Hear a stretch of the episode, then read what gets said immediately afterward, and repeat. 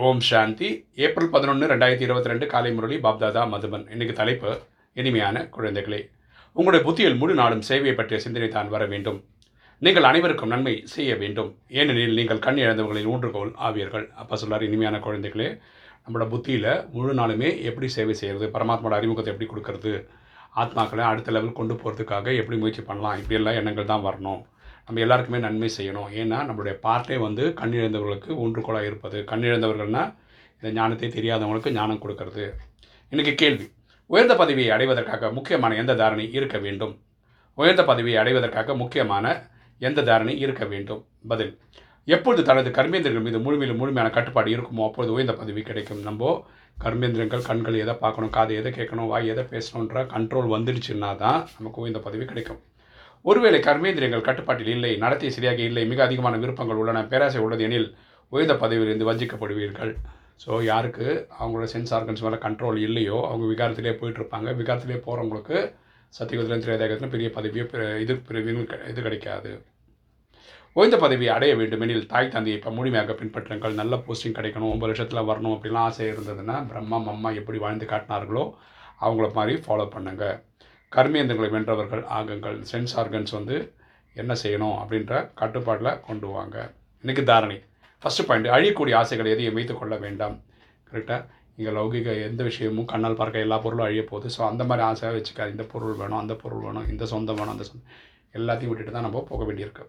தன்னுடைய மற்றும் அனைவருக்கும் நன்மை செய்ய வேண்டும். நமக்கு நமக்கும் அடுத்த ஆத்மாக்களுக்கும் நன்மை செய்யணும். ரெண்டு தேக சகிதம் அனைத்தையும் மறந்து வீட்டுக்கு திரும்பி செல்ல வேண்டும். ஆகினால் புத்தி எங்காவது மாட்டிக்கொள்ளாமல் இருக்கிறதா என்று சோதனை செய்ய வேண்டும். தேக சமீதம் உடலோடு இல்லை. இந்த உடல் கூட நம்ம இருக்க போகிறதில்ல ஆத்மா தனியாக கிளம்பி போயிடும். அது மாதிரி தேக சம்மந்தப்பட்டவங்களும் கிளம்பி போயிடுவாங்க. பொருட்களும் எல்லாத்தையும் விட்டுட்டு தான் போகணும். ஸோ எந்த ஒரு பற்று இல்லாமல் இருங்கன்னு அப்பா சொல்கிறார் வரதானம். இயல்பான கவனத்தை தனது இயல்பாக மாற்றக்கூடிய நினைவு சுரூபம் ஆகுக. இயல்பான கவனத்தை தனது இயல்பாக மாற்றக்கூடிய நினைவு சுரூபம் ஆகுக. விளக்கம் பார்க்கலாம். போர்க்களத்தில் யார் சேனைகளாக இருக்கும்பொழுது அவர்கள் ஒரு பொழுதும் கவனக்குறைவாக இருக்க மாட்டார்கள். போர்க்களத்தில் எல்லாருமே அலர்ட்டாக தான் இருப்பாங்க. ஏன்னா எந்த பக்கத்தில் ஆயுதம் வரும் தெரியாது எப்போ நம்ம உயிர் போகும் தெரியாது. ஸோ ரொம்ப அக்கறையாக தான் இருப்பாங்க ஜாக்கிரதையாக தான் இருப்பாங்க. எப்பொழுதும் கவனமாக விழிப்புணர்வுடன் இருப்பார்கள். நீங்களும் கூட பாண்டவ சேனைகளாக இருக்கீங்க நம்ம கூட இப்போ ஆன்மீக சேனையில் இருக்கிறோம். நம்ம வந்து மாயை கூட சண்டை போடுறோம் காமம் கோபம் அகங்காரம் பற்று பேராசி ஜெயிக்கிறதுக்காக. இது சிறிதளவு கூட அலட்சியம் வந்து விடக்கூடாது. நம்ம வந்து கவனக்குறைவாக இருந்துடக்கூடாது.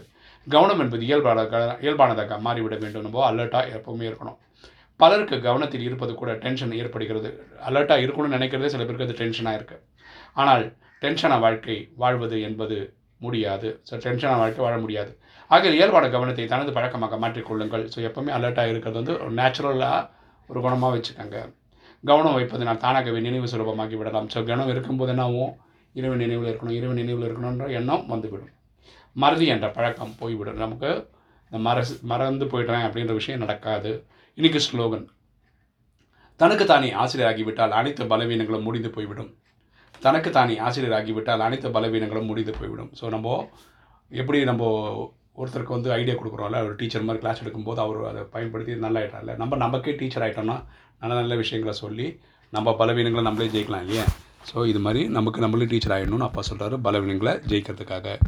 ஓம் சாந்தி.